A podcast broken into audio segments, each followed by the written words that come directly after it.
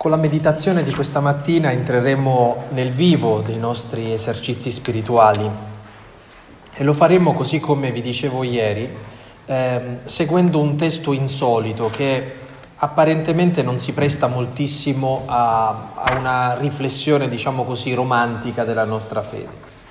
Soprattutto perché nel nostro immaginario collettivo quando pensiamo all'Apocalisse immediatamente si spalanca davanti a noi uno scenario catastrofico. L'Apocalisse per noi è la fine, eh, la conclusione di tutto e non è una fine eh, serena, eh, non è una fine, eh, diciamo così, e vissero felici e contenti. Prima del vissero felici e contenti accadono tantissime cose che rimangono oscure davanti a noi.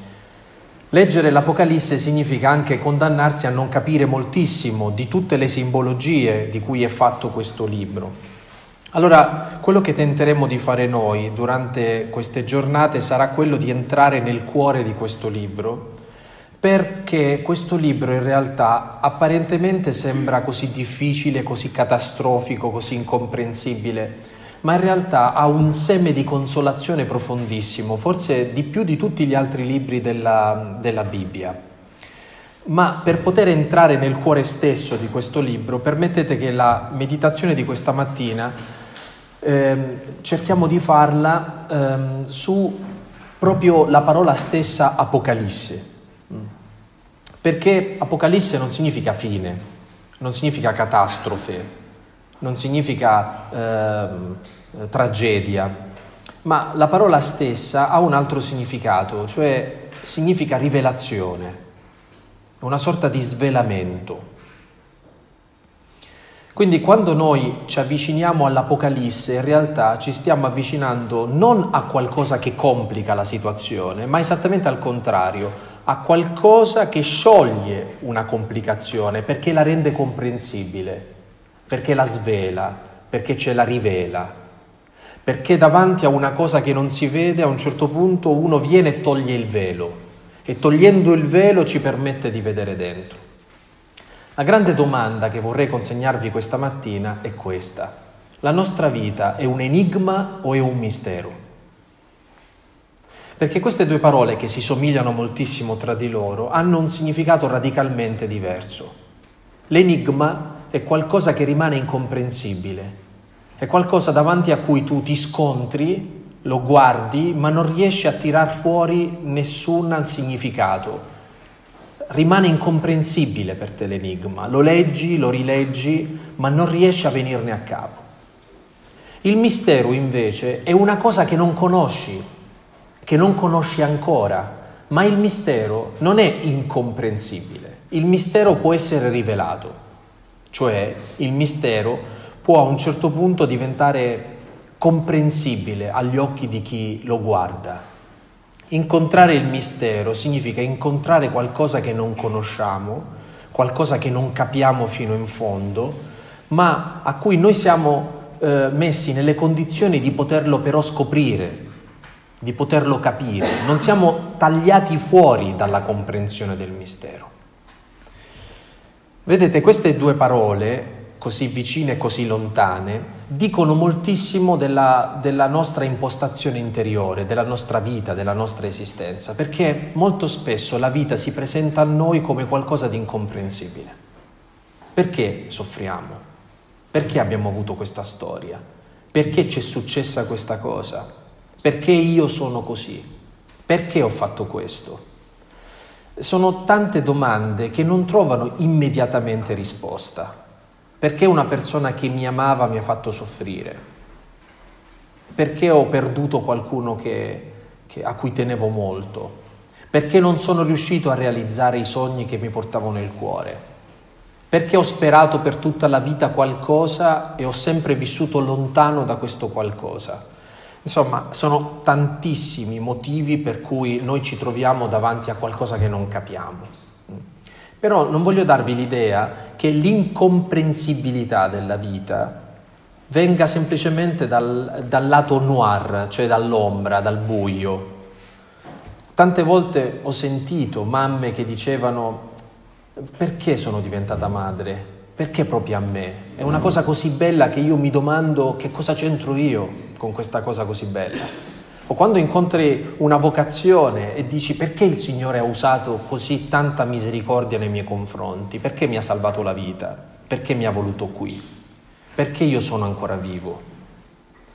Insomma, il bello e il brutto della vita molto spesso ci mettono davanti al fatto che la vita è molto più grande dei nostri ragionamenti e che tante volte noi siamo tagliati fuori da una immediata comprensione della nostra esistenza. Quindi non è che il cristiano sa fino in fondo il significato della propria vita, il cristiano è come tutte le altre persone, noi siamo umani, abbiamo le stesse paure, le stesse insicurezze, le stesse domande, anche noi abbiamo le stesse crisi, gli stessi perché. Se leggessimo di più la Bibbia, ci accorgeremmo di come la Bibbia è sempre molto piena di umanità, con tutti i drammi che un uomo si porta addosso, con tutte quelle preghiere che certe volte rimangono inascoltate, voi sapete che la preghiera più grande di un uomo che prega non è la preghiera di lode o la preghiera che riesce a dire, è una preghiera che non riesce a dire, a esprimere. E voi sapete che quando noi non riusciamo a dire qualcosa, gridiamo. Dal profondo a te grido, Signore perché non, più, non, ho più ragionamenti che mi aiutano nella mia preghiera, non ho più nemmeno le parole giuste e quando non ho più niente da dire, non ho più niente da spiegare, non ho più niente da offrire, l'unica cosa che posso fare è diventare io stesso grido. Avete mai pensato al fatto che Gesù muore gridando? E Gesù emise un grande grido, espirò. Ecco, noi siamo questo grido, cioè davanti al, al, alla vita noi ci accorgiamo di essere troppo piccoli, troppo sproporzionati. Ma dove si gioca il nostro cristianesimo? Si gioca sul fatto che si è cristiani quando si accoglie la vita come un mistero, non come un enigma. Cioè quando si accetta che la vita è più grande dei nostri ragionamenti e delle nostre parole, ma allo stesso tempo si smette di vivere da disperati. Chi sono i disperati? Sono quelli che pensano che non capiranno mai niente fino in fondo della propria esistenza. Noi non siamo tagliati fuori definitivamente da quello che non capiamo della vita. Cioè noi non possiamo vivere pensando che la nostra vita è così enigmatica che non ha più nessun significato o, o perlomeno se ha un significato noi non riusciremo mai a capirlo fino in fondo. Non è così. Noi siamo cristiani perché abbiamo la speranza di poter capire un po' alla volta il grande mistero dell'esistenza umana. L'inno del Te Deum si conclude con un versetto bellissimo che dice così, In te, Domine, speravi, non confundar in eternum. In te, Signore, ho posto la mia speranza, non resteremo confusi in eterno. Cioè, verrà un momento in cui, dice Paolo, vedremo le cose faccia a faccia. Non le vedremo più confuse come in uno specchio, in maniera distorta gli specchi a cui si riferisce Paolo sono gli specchi antichi, che non sono gli specchi dritti nostri, no? ma sono specchi che ci danno un riflesso eh, eh, confuso. Tu vedi la tua immagine riflessa ma la vedi un po' sformata perché questo specchio non è perfetto. A volte noi la vita la vediamo così, come in uno specchio, in maniera confusa. Dice Paolo, verrà il giorno in cui vedremo le cose faccia a faccia, le vedremo chiaramente capiremo chi siamo, perché ancora non sappiamo fino in fondo chi siamo, dice Paolo, perché vedremo Lui così come Egli è. Allora, soltanto quando abbiamo fatto pace con questa parola, che è la parola mistero, e abbiamo tolto dalla nostra vita la possibilità dell'enigma, possiamo entrare dentro questo grande tema dell'Apocalisse, perché l'Apocalisse è lo svelamento del mistero è il tentativo di dire qualcosa attorno al mistero. L'Apocalisse non è un enigma, non è un gioco dove tu ti puoi scervellare ma non trovare mai veramente una soluzione. La vita non è qualcosa che rimane fuori dalla nostra comprensione, ma la vita è qualcosa di così grande che però un pezzo alla volta, un po' alla volta può essere compresa da ciascuno di noi. Quindi questa è la prima grande cosa che volevo consegnarvi questa mattina. E sarebbe bello se in questa prima parte del, del, della nostra preghiera e della nostra meditazione facessimo pace con la parola mistero e prendessimo la decisione di smettere di pensare che la nostra vita è solo incomprensibile. La vera domanda è che cosa ci aiuta a svelare il mistero, cioè che cosa ci aiuta ad accendere una luce lì dove è buio, che cosa ci aiuta a dare una lettura lì dove i dati ci sembrano così confusi. Ed è interessante perché il libro dell'Apocalisse, così come noi oggi lo percepiamo, si presenta davanti a noi come un insieme caotico di simboli, di immagini, di colori, di tinte forti, che a noi non dicono paradossalmente nulla. Ai contemporanei, invece, eh, diciamo così, della fine del primo secolo, la prima comunità cristiana, invece, aveva una grandissima confidenza con questa sorta di genere letterario. Se voi ehm, leggete un po' quella che è la letteratura dell'epoca, vi accorgerete che non esiste solo un'Apocalisse, noi ne abbiamo una recepita nel libro sacro, nel canone della Bibbia, ma esistono tante Apocalissi, c'è un genere letterario vero e proprio che si nutre fondamentalmente di due grandi caratteristiche, l'uso del simbolo e le tinte forti, cioè le esagerazioni delle immagini, che sono drammatiche, quasi inverosimili draghi, eh, bestie con centinaia di occhi, eh, colori fortissimi, un cavallo verde, uno rosso, uno bianco, un cavaliere, un uomo con i capelli bianchi eh, di luce, con invece della lingua una spada, insomma uno rimane quasi confuso, ma è proprio il genere letterario della, dell'Apocalisse. Per noi è faticoso entrare dentro questa sorta di linguaggio. Per coloro che ascoltano per la prima volta questo libro dell'Apocalisse no, perché hanno una confidenza con questa sorta di alfabeto. Ma paradossalmente, vedete amici miei, che noi siamo in una posizione di vantaggio, perché la fatica che facciamo ad entrare dentro il testo dell'Apocalisse in realtà ci aiuta a capire fino in fondo dove l'Apocalisse vuole andare a parare. È una sorta di educazione.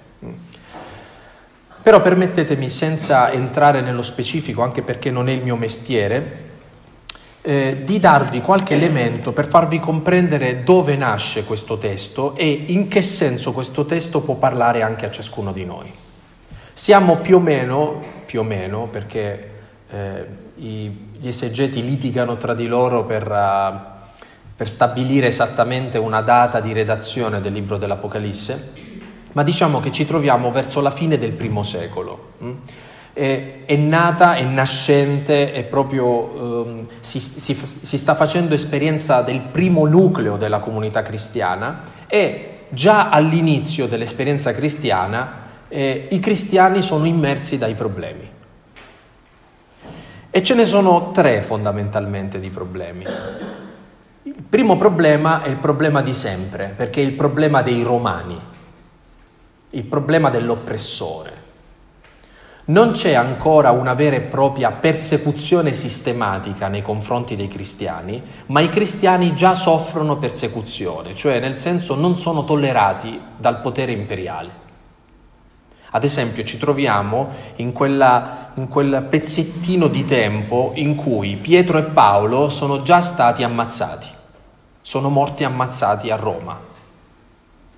Se vi piace di più usiamo la parola martirizzati perché ci rasserena dire questo, ma sono morti ammazzati. Gli hanno tagliato la testa a uno e all'altro l'hanno crocifisso a testa in giù. Sono morti così. E quindi i cristiani sanno benissimo che scontrarsi con il potere non significa litigare con i romani, ma molto spesso significa morire. Cominciano ad avere il sentore che non sono tollerati dal potere dominante. I romani rappresentano il potere dominante. Ogni epoca ha un potere dominante. Non importa se siano i, i romani, i parti, i medi, eh, no, non importa chi è. Anche noi viviamo dentro un potere dominante, che forse non coincide con una nazione, ma con una mentalità. I romani rappresentano una mentalità, è la mentalità del mondo. Sappiate che vivere del Vangelo e secondo la logica del Vangelo ci porterà sempre a scontrarci con la mentalità del mondo, perché il mondo ragiona in maniera diversa rispetto al Vangelo. E proprio perché il mondo eh, ragiona in maniera diversa rispetto al Vangelo, il mondo il massimo che riesce a fare è a elaborare la teoria della tolleranza, che secondo me è un abominio. La tolleranza è una sorta di sopportazione tacita di ciò che è lontano da me. Ma nei confronti del cristianesimo non si riesce ad essere tolleranti, ancora tuttora è così. E quindi si tende a far fuori quella che è la mentalità del cristianesimo, quella che è la mentalità del Vangelo. Quindi primo grande problema che i cristiani di origine, le, i cristiani delle prime comunità vivono, è quello di scontrarsi con un potere forte, con una nascente persecuzione a mano dei romani, a, a opera dei romani. Il secondo grande problema della prima comunità cristiana è il rapporto con i giudei. Eh, Gesù è ebreo. Il cristianesimo nasce nel cuore stesso della profezia ebraica. Gesù per noi è il Messia, il compimento di tutte queste profezie. Cioè il cristianesimo è incomprensibile senza il giudaismo, è incomprensibile senza la storia del popolo di Israele, è incomprensibile senza eh, l'ebraismo. Dobbiamo sempre aver presente tutto questo, ma proprio per questo motivo, fin dall'inizio nasce uno scontro che non è solo con i romani, che sono quelli di fuori, ma con i giudei che sono quelli di dentro. Perché? Perché i giudei recepiscono i cristiani come degli eretici, come coloro che hanno tradito, pervertito, frainteso la tradizione ebraica. Ma dopo un iniziale tentativo di, di convivenza, ma sì, troviamo un modo di tenere insieme il giudaismo e il cristianesimo, si fa sempre più forte invece l'idea di dividere, cioè di avere un'identità propria, un cristianesimo che sia sganciato, non che rinneghi l'ebraismo, ma che consideri eh, l'esperienza ebraica come la radice, ma che a un certo punto diventi qualcos'altro, qualcosa di più grande, qualcosa che arrivi fino agli estremi confini della terra, più grande di quello che era il sistema dell'epoca. E quindi i cristiani si trovano a scontrarsi anche con una tradizione interna che è la tradizione giudaica. Quindi vedete, fuori abbiamo i romani, dentro abbiamo i giudei. Come se non bastasse, il terzo grande problema della prima comunità cristiana sono le divisioni interne agli stessi cristiani. Io sono di Apollo, io sono di Cefa, io sono di Paolo. Cominci- I cristiani cominciano a dividersi per questioni dottrinali, di appartenenza, di sensibilità, di interpretazione della parola, del messaggio di Gesù. Quindi non è che se la passavano bene. Eh? Questo dovrebbe consolarci moltissimo. Perché? Perché in realtà noi ci troviamo sempre nelle stesse condizioni di questa prima comunità cristiana. Perché? Perché tutti noi viviamo una vita che non sempre ci regala le condizioni favorevoli. Cioè, a volte noi facciamo la lotta con condizioni sfavorevoli. Queste condizioni sfavorevoli sono i romani, anche noi abbiamo dei romani nella nostra vita contro cui ci scontriamo e potremmo dare il nome proprio a questi romani, proprio dare il nome proprio e dire per me romani in questo momento della mia vita sono due punti, metteteci i nomi, metteteci le situazioni. Allo stesso tempo anche noi viviamo un problema di rapporto con l'appartenenza, cioè anche noi siamo figli di una storia, siamo stati educati in un certo modo, ma ci sta stretta la storia che abbiamo vissuto e anche la nostra educazione. Cioè non basta aver ricevuto un'educazione o dei valori, eccetera, per dire anche che abbiamo risolto il problema della nostra vita. Appartenere, far proprio, soggettivare, chiamiamo così, quella che è la nostra storia, significa entrare in maniera polemica anche a scontrarci con quella che è la nostra storia.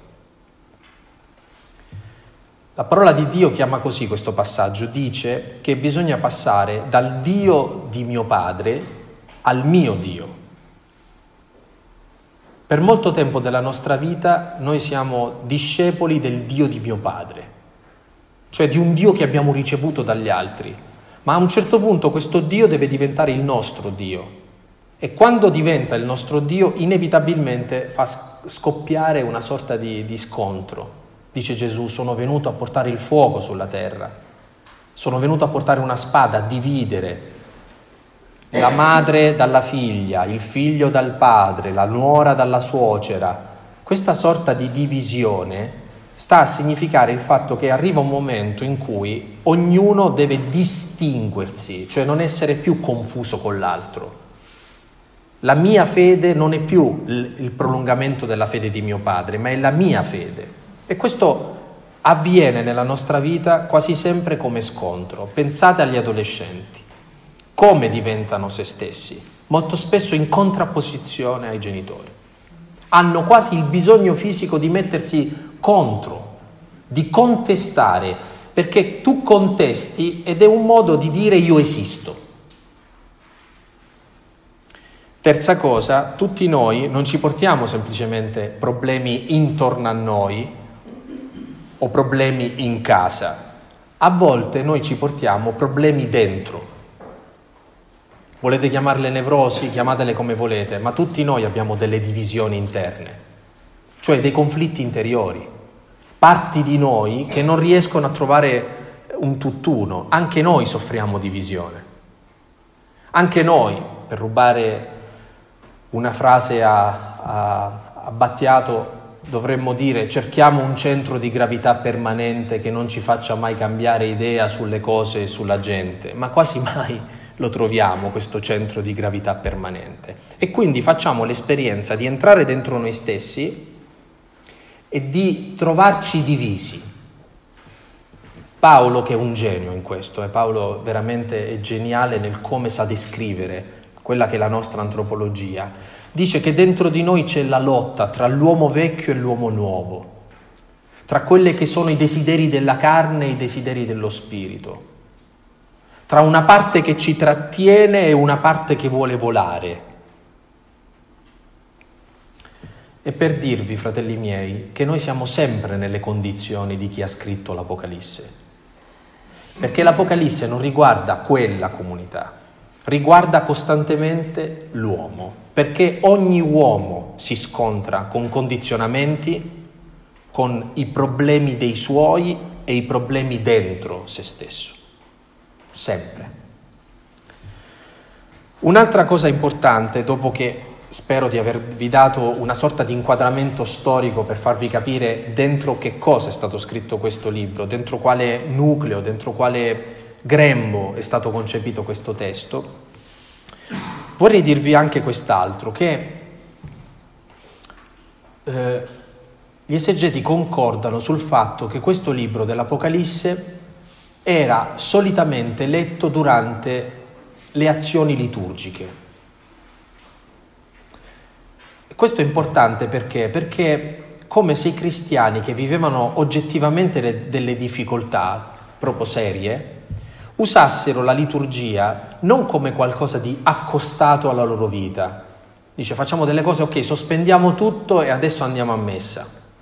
No, la liturgia era concepita come il luogo dove rileggere in maniera sapienziale tutta la storia della salvezza e anche la nostra storia alla luce della storia della salvezza. Cioè, che c'entrano i miei problemi di non riuscire a pagare la bolletta con quello che credo?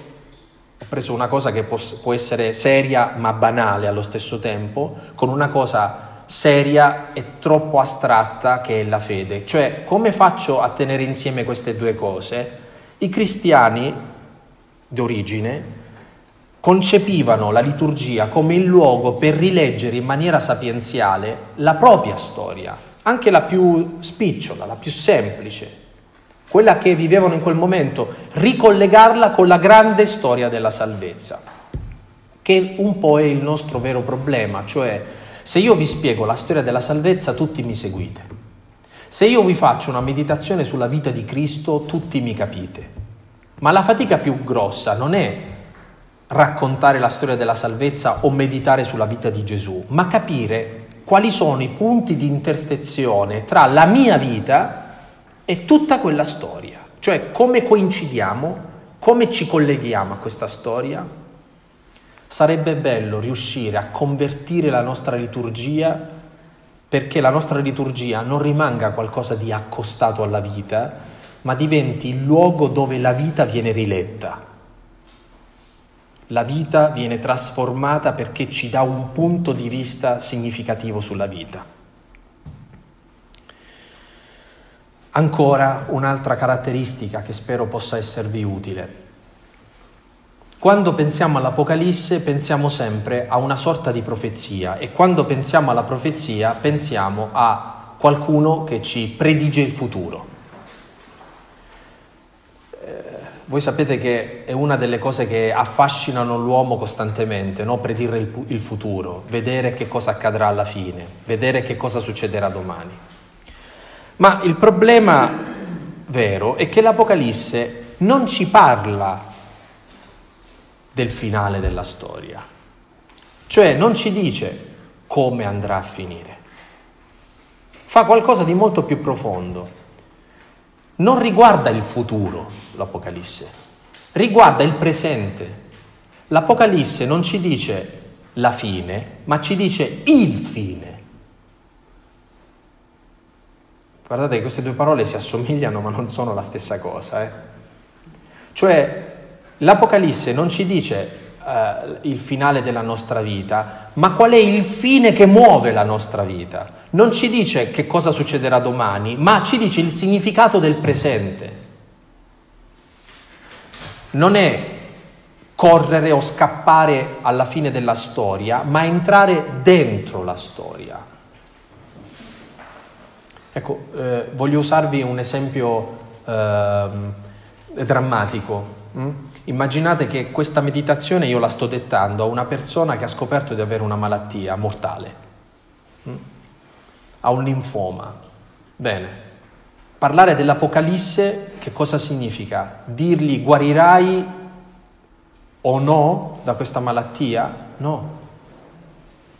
Cioè, l'Apocalisse non ci dice come finirà quella malattia, ci dice però il fine di quella malattia lo scopo è farci capire che senso ha quella malattia in rapporto a me.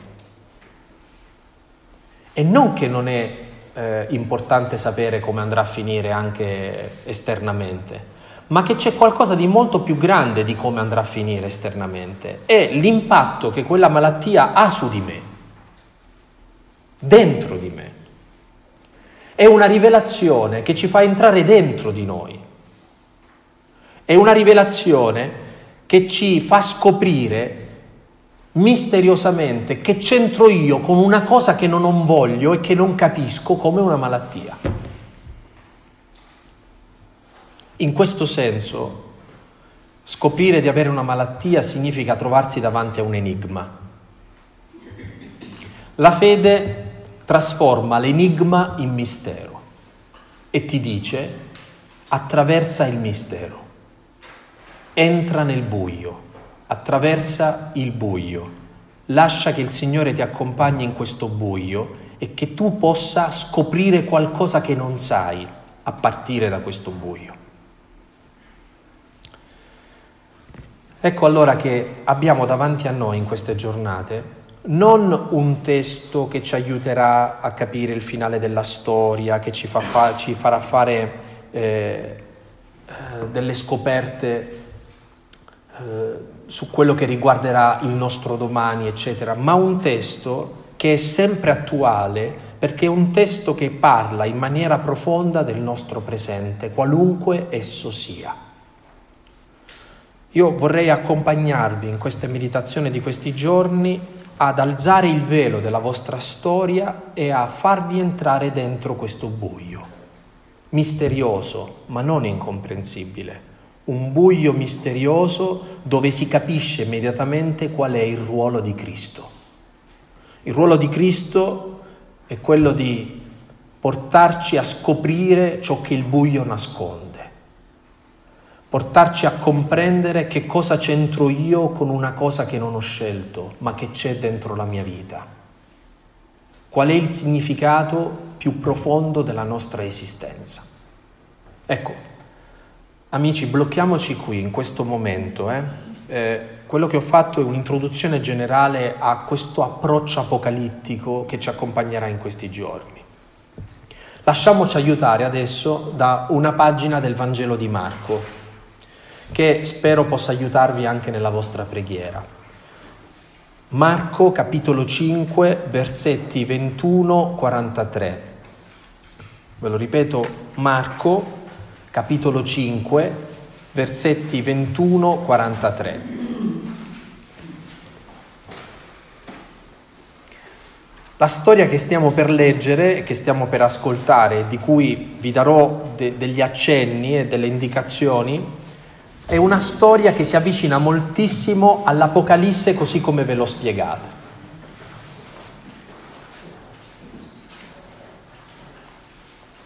Gesù è circondato da una moltitudine di persone, ormai la sua fama cresce di giorno in giorno. La folla lo segue, lo ascolta, lo acclama, lo critica, eh, lui entra in casa delle persone, le case si riempiono tanto che a volte nessun altro può passare. Insomma, Gesù non è uno che lascia indifferenti. Però l'esperienza di incontrare Gesù come folla e l'esperienza di incontrare Gesù come discepolo eh, è una differenza radicale è proprio voler passare da una visione di Gesù superficiale a una visione di Gesù profonda. Dobbiamo fare apocalisse, rivelazione, dobbiamo cercare di capire come la vita di una persona può incontrare in maniera apocalittica Gesù. Ora, cosa voglio dirvi quando sto usando questa parola e dire come una persona può entrare in maniera apocalittica nella vita di Gesù. Quando noi siamo nelle condizioni di incontrare in maniera apocalittica Gesù? Quando la vita si presenta a noi come qualcosa che non riusciamo più a controllare. Quando la vita ti toglie il controllo, quando la vita si manifesta come più grande delle tue forze, tu sei in una condizione apocalittica cioè ti senti perduto e hai bisogno di qualcuno che ti faccia ritrovare.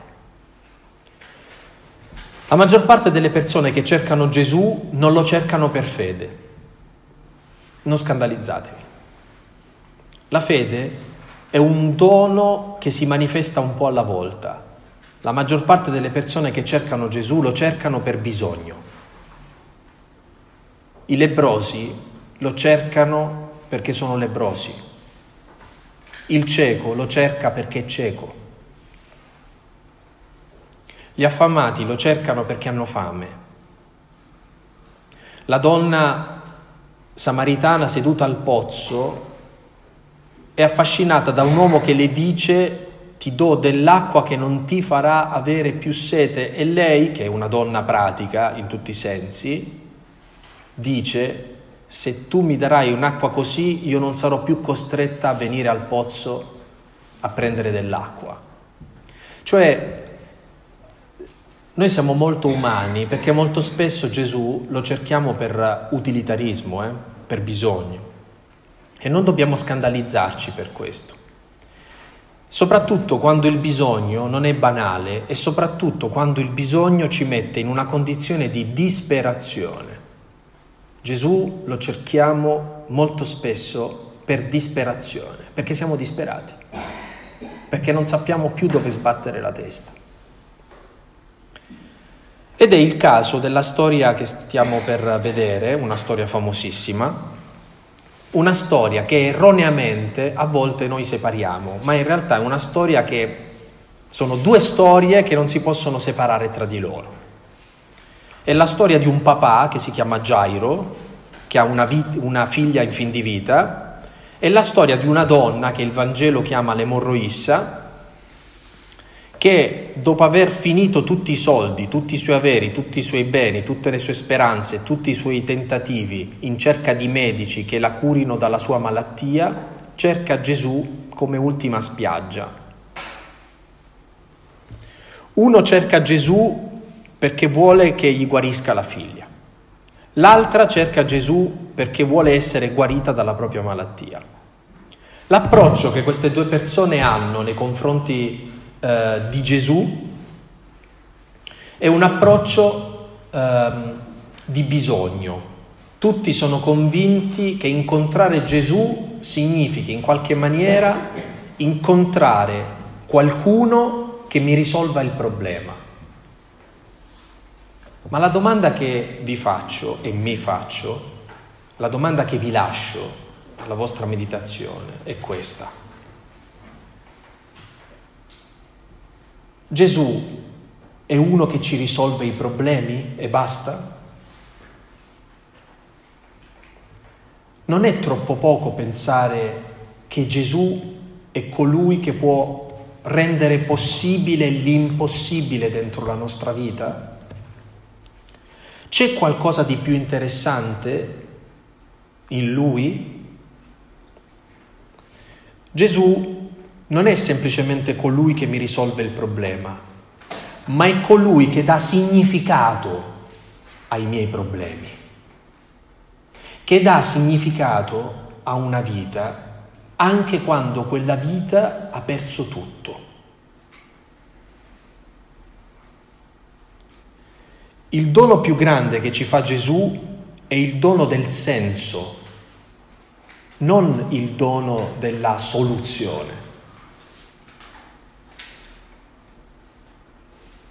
ma questo i personaggi del Vangelo e noi stessi lo capiscono e lo capiamo un po' alla volta.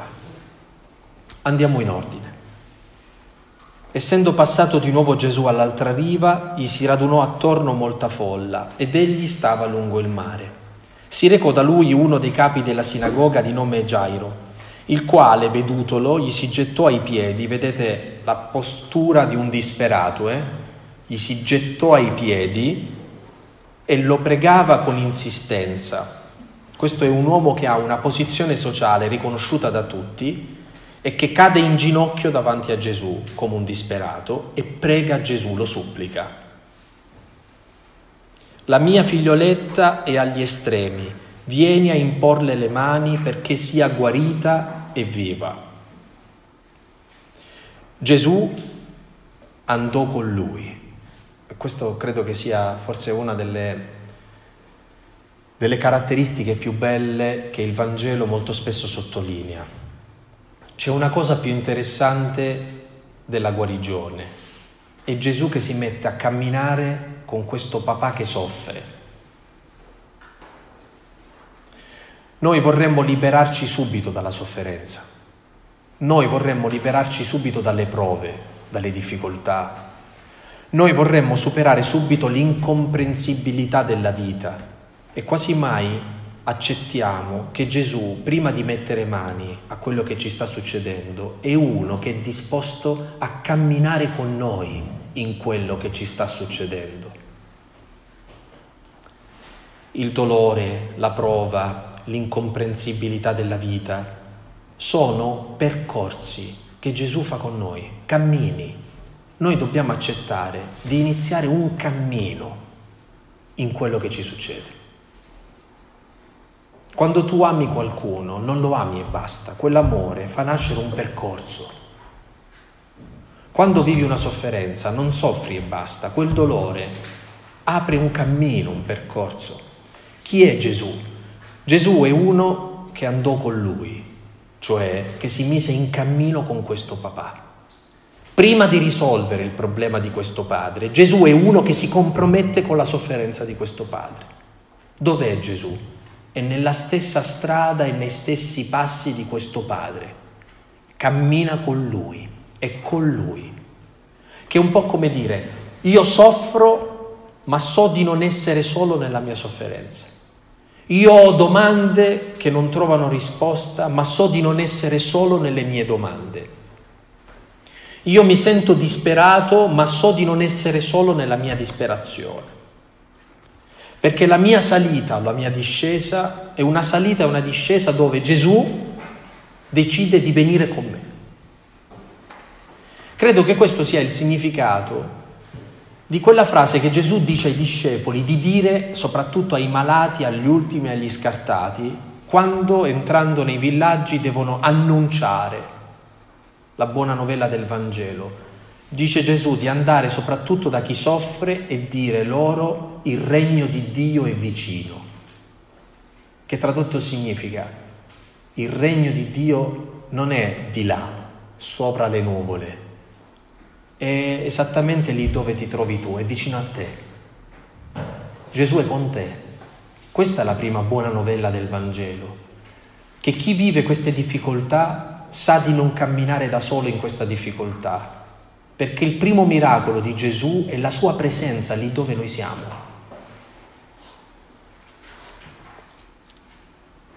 Molta folla lo seguiva e gli si stringeva intorno.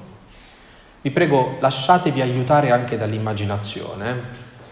Vedete Gesù, figuratevelo dentro di voi e immaginate che Gesù fa fatica a camminare perché la gente lo spinge da tutte le parti, deve farsi spazio un po' alla volta in mezzo a questa gente che gli fa ressa intorno. In mezzo a questa gente che gli fa ressa intorno, dice il Vangelo, una donna che da 12 anni era affetta da emorragia e che aveva molto sofferto, molto sofferto per opera di molti medici, spendendo tutti i suoi averi senza nessun vantaggio, anzi peggiorando, udito parlare di Gesù, venne tra la folla, alle sue spalle. Attenti eh, che qui le posizioni sono importantissime. Venne alle sue spalle e gli toccò il mantello. Diceva infatti, se riuscirò anche solo a toccare il suo mantello, sarò guarita.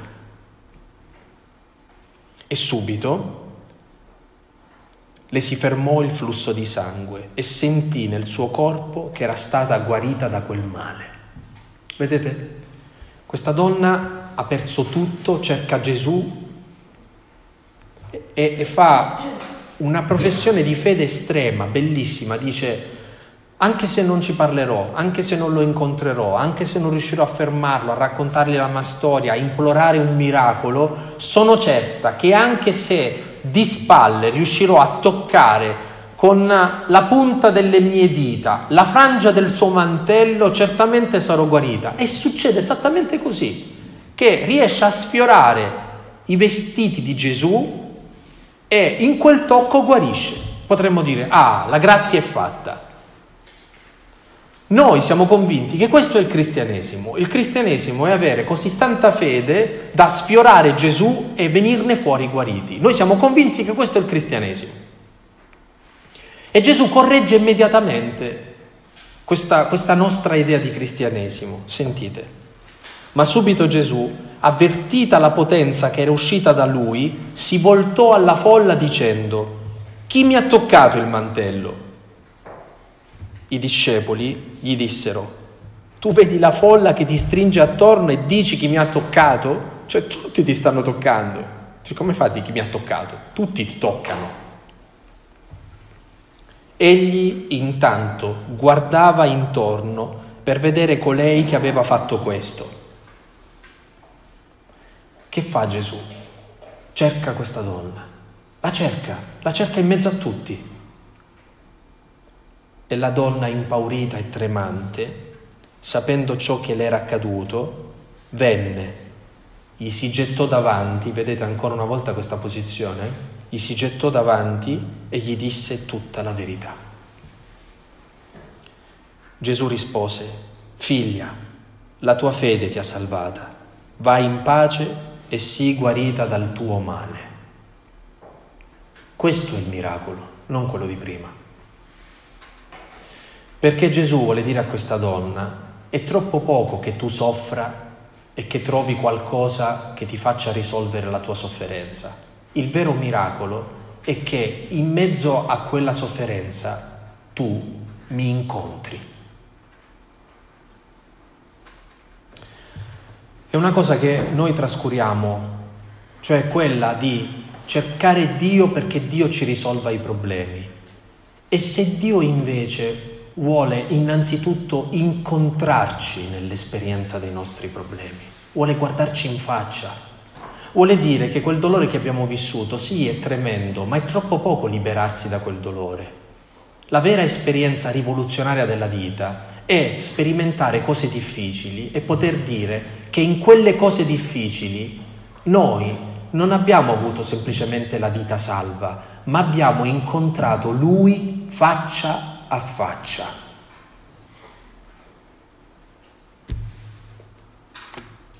Questa è l'Apocalisse.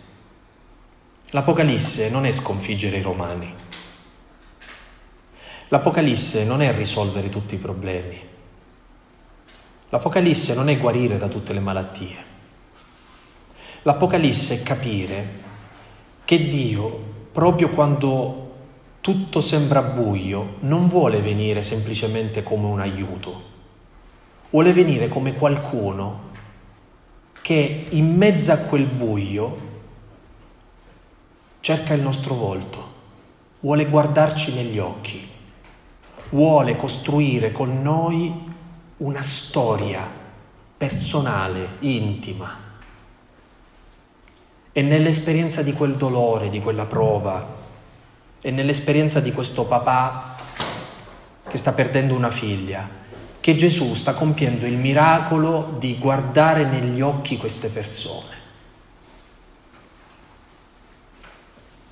Come sarebbe diversa la nostra vita se invece di maledire le cose difficili che abbiamo vissuto, maledire significa parlare male di queste parti della nostra vita. Tutti noi abbiamo parti della vita che malediciamo, cioè che parliamo male, che vorremmo che non ci fossero in qualche maniera o vorremmo cancellarle o aggiustarle, eccetera, prima di arrivare al punto di dire avrei voluto che quel male non fosse male, che quella cosa fosse diversa, eccetera, accettare che Dio in quella cosa così difficile non l'ha sprecata, ci è venuto incontro fino a guardarci negli occhi. Si è cristiani quando ci si lascia guardare negli occhi da Lui si è cristiani non quando ci si accontenta della grazia, ma quando nasce dentro di noi un desiderio profondo del volto di Gesù, non del suo mantello. Un desiderio profondo di incontrare Lui, non semplicemente una sua grazia.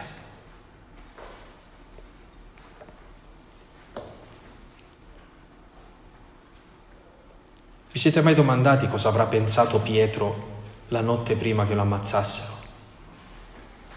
Cosa avrà pensato Paolo, che da anni ormai veniva sballottolato a destra e a manca come carcerato fino ad avere un carcere, una sorta di arresti domiciliari a Roma, no? Cosa avrà pensato quando gli hanno detto la sentenza è sentenza di morte? Cosa avrà pensato Giacomo, il primo che è morto di tutti i discepoli, quando si è reso conto che non ci sarebbe stata più nessuna via di uscita? Forse avranno pensato abbiamo sbagliato tutto, è arrivata la resa dei conti, avranno provato la stessa angoscia e solitudine che Gesù prova nel Getsemani. Pensate a tutto questo, a quanto a volte la vita è scandalosa, proprio perché ci mette così nel buio, in certe situazioni così difficili. E la cosa che conta di più non è qualcuno che viene a salvarti in quel momento, ma è lasciarti incontrare da lui proprio quando sembra che non ci sia più nessuna via di uscita. E capire che c'è qualcosa di più importante di una via di uscita. E che anche se troveremo una uscita di sicurezza da quel problema, cento metri più avanti ne troveremo un altro di problema e poi un altro, un altro ancora. E che non so se ve l'hanno detto, ma noi comunque di qualcosa moriremo. Intanto scherzando dico a mia madre che è un po' fissata sull'alimentazione sana, dico che senso ha morire sani? Vedete, fratelli miei, il significato che l'Apocalisse, la visione apocalittica porta dentro la nostra vita non è quella di dire, oddio che tragedia e comunque il Signore alla fine ci salva da questa tragedia, no. È pensare che quando la vita si mostra a noi così, in una vita così, Gesù ci sta venendo incontro per guardarci negli occhi. Questo è il miracolo. Il miracolo è Gesù che cammina con un padre disperato. Il miracolo è Gesù che cerca una donna che ha già ricevuto la grazia, ma che ancora non ha guardato negli occhi Gesù. Questa è la cosa più interessante. Il miracolo è quello che succede a questo punto del Vangelo, quando, mentre ancora parlava, dice l'Evangelista Marco, dalla casa del capo della sinagoga vennero a dirgli, tua figlia è morta, perché disturbi ancora il maestro? Il miracolo è trovarti nella situazione in cui tutto è perduto, tutto, e non c'è più nessuna via di uscita, tutto è perduto. Ma Gesù, udito quanto dicevano, disse al capo della sinagoga, non avere paura, continua soltanto ad avere fede. Eh, questo è il miracolo è qualcuno che davanti a, a una fine che non ha più nessuna via di uscita ti dice fidati di me, fidati di me. Voi vi fidereste di qualcuno quando tutte le circostanze vi dicono che è ormai finita? Questo è il cristianesimo. Il cristianesimo non è quello di avere la prova. Vi è mai capitato di dire adesso farò una novena, farò un triduo, lo farò con tutta la fede e certamente il Signore mi ascolterà. Poi tu preghi e non succede niente, anzi a volte peggiora anche la situazione, tu dici forse era meglio che non facevo manco niente prima, e ti domandi se, se, sei stato così stupido e cretino da credere che il Signore poteva ascoltarti o che forse lontanamente potesse esistere qualcuno al punto da volerti così bene da tirarti fuori da quella situazione. Oppure ti lasci convertire da una simile situazione. Da capire che la nostra professione di fede non va fatta quando tu hai la grazia, ma quando non ti viene data la grazia. Questa è la professione di fede. E continuare, continuare a fidarti di Lui quando tutto ti dice di non fidarti. Io credo in te, io spero in te, Signore, io confido in te, io mi abbandono in te. Una banda di malvagi è contro di me, sono intorno a me come cani, ruggiscono, sono lì pronti a divorarmi. Ma tu, Signore, non restare lontano, tu, mia forza, accorri mio aiuto. Vedete i salmi come mettono in parola quello che tante volte noi sperimentiamo? Avere fede significa non avere più argomenti e nonostante questo fidarci.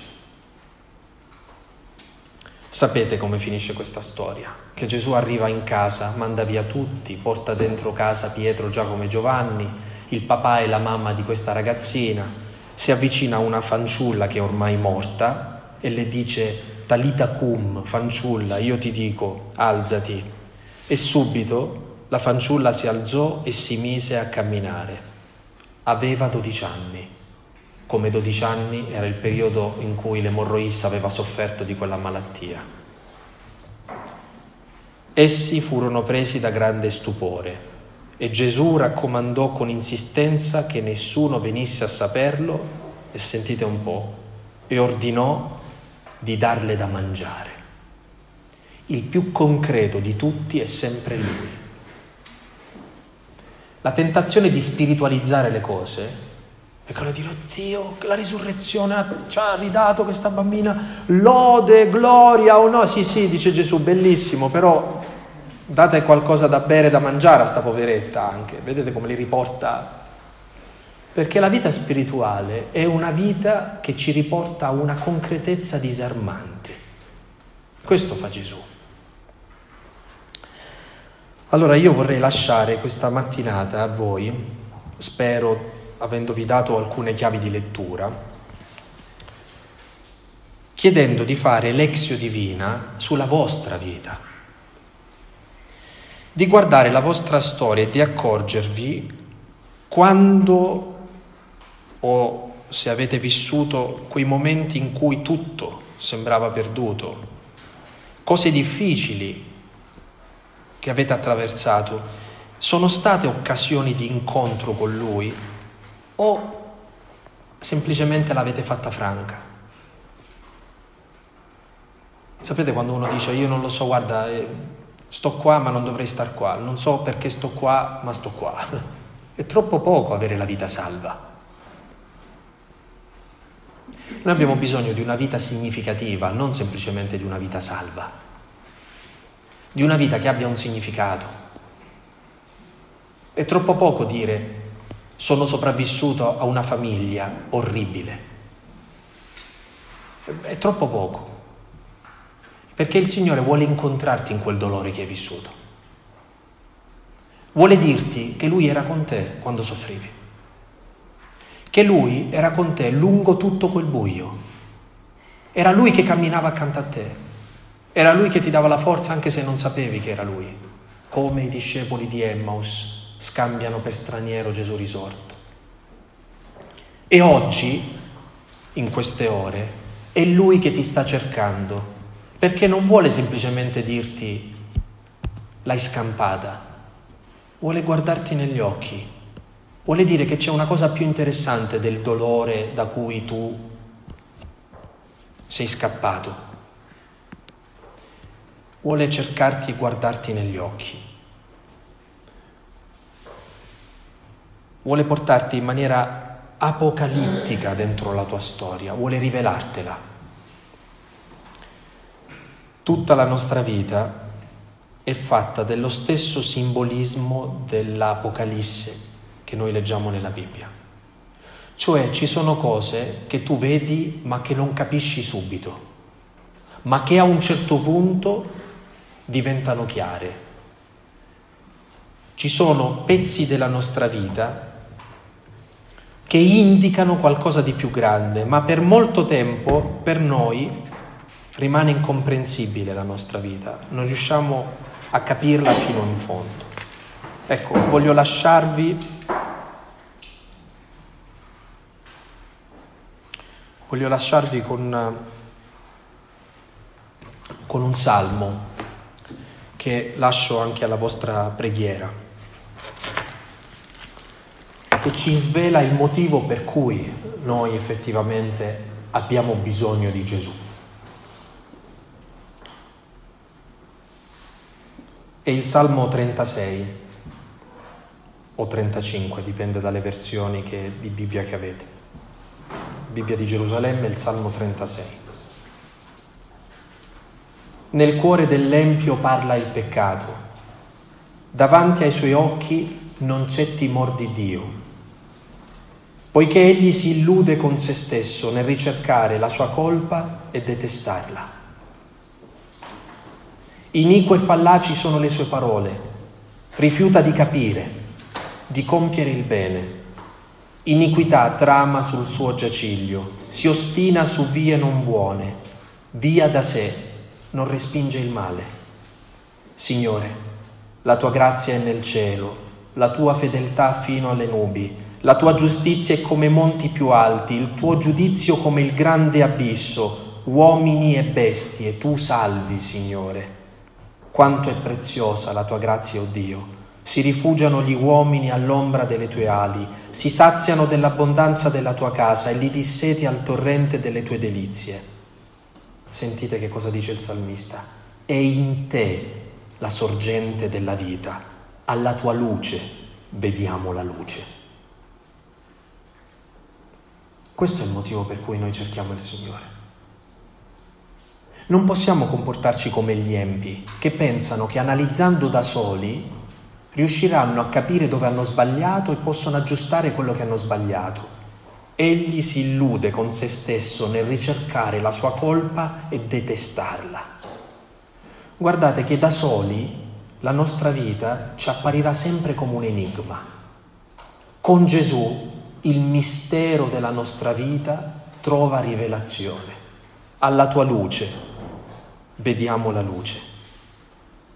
Concedi la tua grazia a chi ti conosce, la tua giustizia ai retti di cuore. Non mi raggiunga il piede dei superbi, non mi disperda la mano degli empi. Ecco, sono caduti i malfattori, abbattuti, non possono rialzarsi. Buona preghiera.